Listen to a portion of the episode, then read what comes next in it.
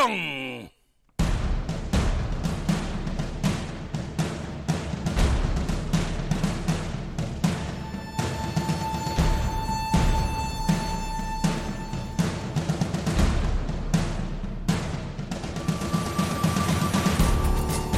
전우치!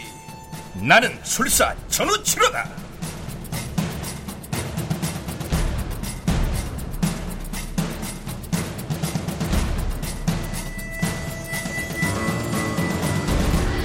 극본 정동재, 연출 김호상, 20번째.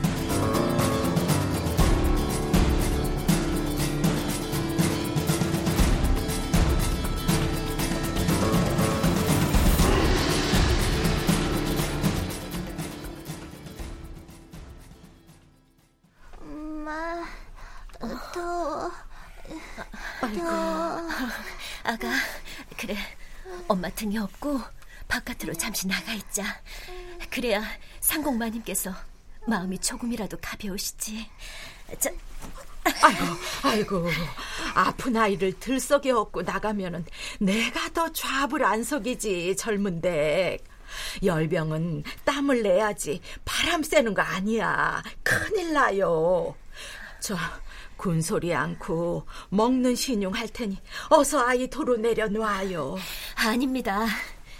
깊은 산중에서 얻은 열병은 계곡 찬물이나 바람으로 다스려야 제대로 말을 듣습니다. 아이고, 그런가 또. 엄마, 더 죽겠어. 빨리. 어쩌자고 어미들을 몰래 밟고 와, 이거 사. 전생에서 동무들하고 꽃이 났다고 놀고 있을 것이지. 아버지. 어미가 딸년 원수냐, 딸년이 어미 원수냐. 영모에 휩쓸려 죽고 없는 아비를 어찌 몸에 불을 담고 도 찾는 게야.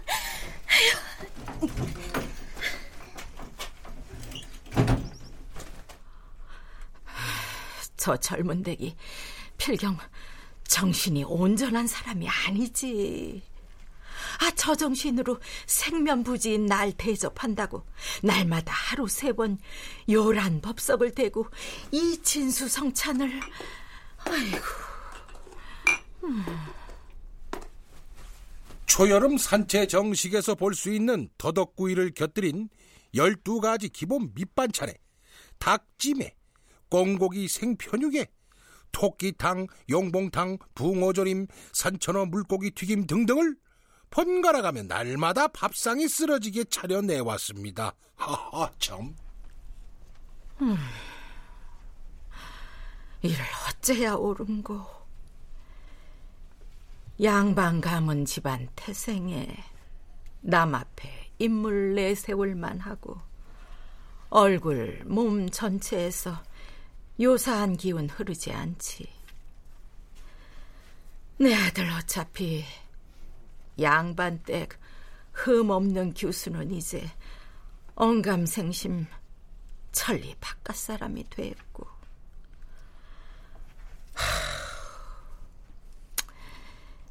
영모살 내린 내려까지 언뜻 번듯 자리를 그만 딱 맞췄는데.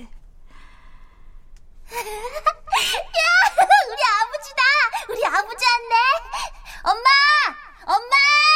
아버지가 오셨다우. 빨리 나와봐, 아버지야. 그 달린 혹이, 그 혹붙이만 없었으면. 아들 전우치가 16 무렵 자객손에서 살아 돌아온 후로 또 한 번의 전우신조라 할 만하지요. 열병에 무슨 찬물, 찬바람을. 옳게 길을 잡고 나간 것인가? 아이고, 내가 이거 무슨 흉측한 생각을.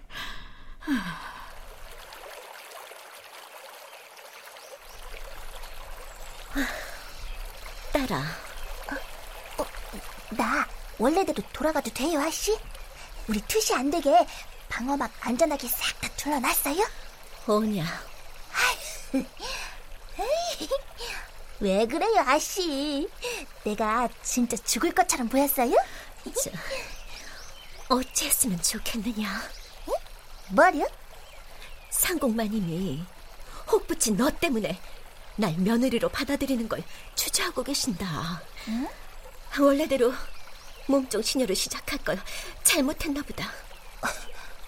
아니, 그러니까 옳게 길 잡고 나왔으니까 나더러 이 길로 아예 젖은 고개 꼴까닥 넘어가 보라고요? 안 되겠느냐? 엄마, 아유, 그때 못 살아. 아유, 우리 아씨 제대로 망령 나셨네. 배신하기예요, 진짜. 상공마님을 통해 그 사람 기운이 밤이면 밤마다 코 속으로 호흡 끼쳐들어서 아유, 미칠 것만 같다. 그럼 급한 대로 당장 나를 왕년에 그 꽃띠 도련님으로 만들어갖고 한쪽으로 끌고 가서 냄새 맡지 말고 눈만 맞추고 실컷 주무르고 놀아요. 멋을 꽁꽁 앓고 나를 잡으라고 해요. 몰라. 머리 탓만 하고 내가 비기천서 공부를 왜 안 했나 몰라. 꼼짝없이 죽으라면 죽어야 하잖아. 나 몰라요. 그러게 공부할 때 공부를 착실히 해놨어야지. 에? 인간 세상에서도 다 떼놓치고 공부 등한시하는 사람은 결정적인 순간에 영락없이 뒤처져서 왕왕 그 꼴 당한다고. 안 그랬습니까? 자, 각설하고. 아멘 감사님 전에 노상 발관이라 사대문안 한 귀퉁이 사는 이 70늙은이가 길에서 억울함을 하소연할 것이니 듣고자 하는 이는 귀든 새든 너구리든 아무나 와서 한번 들어보고 옳거니 그 한마디만 던져주시오. 아유. 아니, 어인 연유로 노인장께서 갓근이 풀어진 줄도 모르시고 길가에 넋을 놓고 앉아 울고 계십니까? 어머니를 모실 집을 물색하러 다니다가 전우치는 인적이 뜸한 길에서 노인 한 분을 만났습니다. 아이고, 이렇게 늙은이를 위로하는 젊은 저사양반 호의로 오늘 하루 또 내가 명을 부지하는구려. 고맙소이다. 말씀해 보십시오. 이 늙은이를 좀 거들어 주겠소. 도움이 필요하시다면 도와드려야지요. 아이고 천세, 아이고 만세. 천지간에 한 군데 붙잡고 하소할 곳 없는 고단에 빠진 늙은이요. 예. 고단에 빠지기는 동기혀로 한놈 없이 저 혼자 세상 이고 사는 내 아들놈도 마찬가지요만. 그런데 이놈이, 이놈이 그런데 억울하게 누명을 쓰고 옥에 갇혀서 죽을 날만 손꼽아 기다리고 있지 뭐요. 금년 나이 30 겨우 토를 난 놈이 글쎄. 그래, 아드님이 어쩌다가 억울한 누명을 쓰게 되었습니까? 어쩌다가 동네 개집을 하나 잘못한 것이 화근이었소. 40 넘어 애를 태우고 늦게 공들여 만든 놈이라 그런지 아들놈 용색이 갖춘 강골에 일색으로 아주 뛰어났지. 노인 양반이 억울한 사연으로 더욱 숨이 가빠서 힘들어하시니까, 자, 용색이 뛰어난 늦게 본 외아들이 억울하게 누명을 뒤집어 쓰게 된 사연의 전말을 제가 대신 빠르게 전해 올리도록 하겠습니다. 노인이 사는 동네 왕생이라고 하는 두루 변변찮은 사내가 이웃에 맥을 놓고 기운 없이 살고 있었는데, 그자의 처가 반반한 미색으로 행실이 음란해 힘 좋은 여러 사내와 은밀히 놀아나는 중에 이웃의 용색 뛰어난 노인의 외동아들에게도 잊지 않고 추파를 던졌겠다. 몸이 단 노인의 외동아들이 하루는 이웃 왕생의 집 담장을 넘고 말았는데 힘 좋은 여러 사내 중 한 놈이 그새 차지하고 통간을 저지르다 계집의 임자에게 들통이나 주먹 다짐을 벌이고 있었습니다. 너희 죽였다, 이끼야! 힘을 쓰다만 사내가 쇠주먹을 휘둘러 계집의 임자를 그만 절명시키고 말았죠. 그리고 기어든 노인의 외동아들을 발견하고는 너 마침 잘 와줬다 이러고 살인 가해자로 버젓이 관가에 고발을 해버린 것입니다. 아, 계집도 혼이 나가서 입을 딱 닫아 걸고 말입니다. 그자가 누굽니까?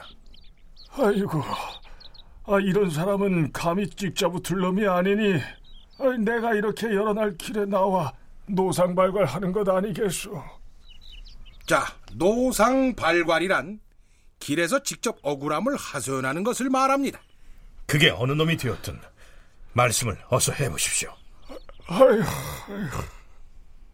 그게 어느 놈인가 하면은 그 앞에서는 지위고와 막론하고 자라목이 되기 일쑤여 나는 새도 떨어뜨리는 권세를 가진 형조판서, 이 형조판서가 직접 뒤를 봐주고 있는 한 보부상단 대방의 자제 대신은 조한량이란 위인이었습니다. 조한량, 잘 알겠습니다. 제가 노력해보지요. 오호, 젊은 저사 양반이 전우치 술사라도 되시오. 형조판서가 뉘라고 감히 대적하겠다고 나서시오. 나는 시간 허비하고 억울한 사안을 들어준 것만도 참 고마운 사람이오. 몸 다치게 그러지 마시오. 전우치든 아니든 혈기방장한 젊은 사람이 억울한 사연을 듣고 어찌 그대로 두고 볼 수 있겠습니까?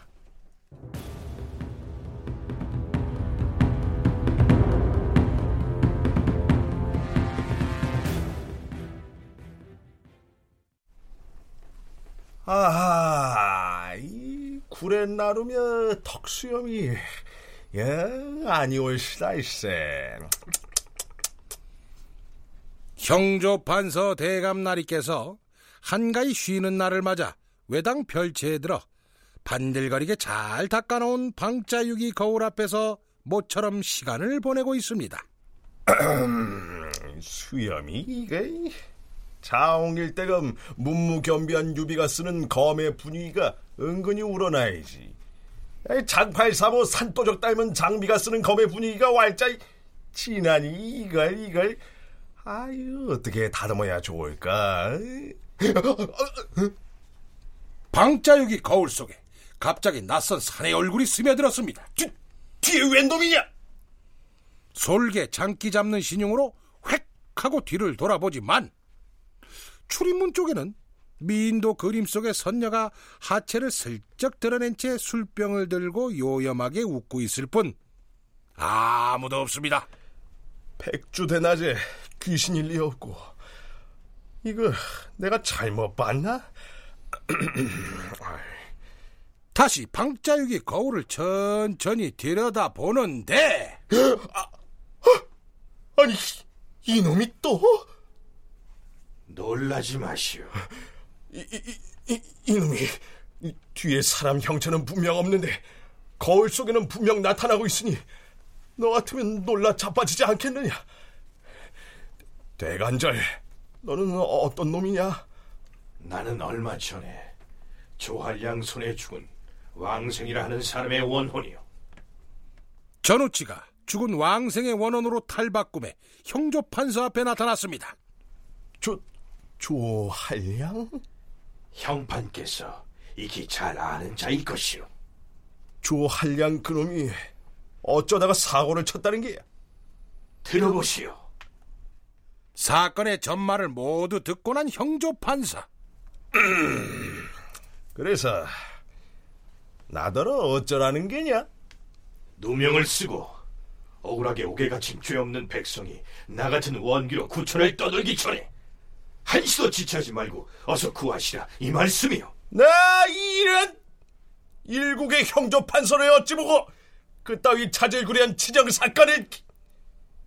일국의 형조판사 아니면 억울한 백성의 목숨을 누가 감히 건질 수 있단 말이오? 조한량, 내 이놈을 당장!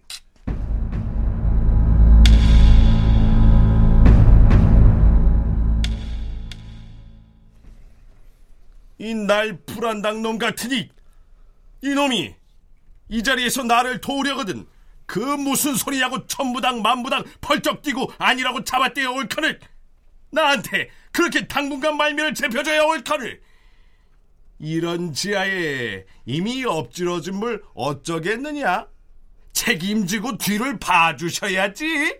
이치가 그렇지 않습니까 대감마님? 저희 아버님께서 오래전부터 음으로 양으로 대감마님 뒤를 후하게 돌보고 계시는 처지에 대감마님께서도 이쪽에서 필요할 경우 그에 합당한 정표를 내주시는 게 당연한 거 아닙니까? 이놈이 네 앞에서 헛웃음까지. 어떤 놈입니까? 어떤 놈이 겁을 상실하고 대감마님께 그런 연통을 날렸습니까? 이놈이 죽인 왕가놈의 원기가 나한테 직접 찾아와서 그랬다. 원기요?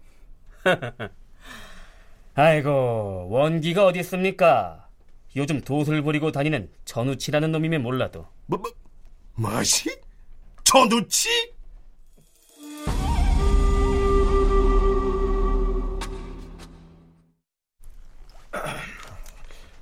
도승지 영감님. 아니, 형님. 정체를 밝히라니 밝히지요. 왕성의 원기로 또다시 나타난 나는 세상이 다 아는 전우치가 맞습니다. 조한량 그자가 왕생을 살해한 확실한 증거가 어디 있느냐 묻습니까? 첫째, 억울한 누명을 쓴 자의 연로한 부친의 눈물이 그것이고, 둘째, 그로 인해 내가 거침없이 무죄를 확인하는 바 그것이요. 왜냐? 나는 전우치입니다. 한치 틀림이 없는 전우치. 왕생의 원기로 다시 나타난 자가 전우치라는 사실을 확인하고 형조판서 대감이 도승지의 저택으로 불이 나게 찾아갔습니다. 전우치를 중용한다는 방을 당장 거두고 다시 잡아 족칠 계획을 세웁시다. 이놈이 글쎄 안 쑤시는 데가 없지 뭡니까? 제가 잡아드릴 계책이 다 있습니다, 형님. 예? 뭘 말입니까? 여러 흰소리 더 늘어놓지 말고 사직서 쓰라고. 아이고, 형님도. 전하의 표적 1호로 기양 가고 싶지 않거든 조한량 그놈 당장 버리고 그 아비와의 관계도 깨끗이 청산하고 사직서 써! 아니, 형님이 그걸 다 알고 계셨습니까? 일국의 도승지를 뭘로 알고? 그런데 귀양이라니요, 형님. 대궐 고위 신료들로부터 각고을 관속들에 이르기까지 힘없는 백성을 천시하는 뿌리 깊은 관행에 대해 차제에 대대적인 사정쇄신을 단행할 생각이요. 사헌부 감찰원에서 구체적인 선별 작업 벌써 들어갔어. 알겠나? 이런 책이.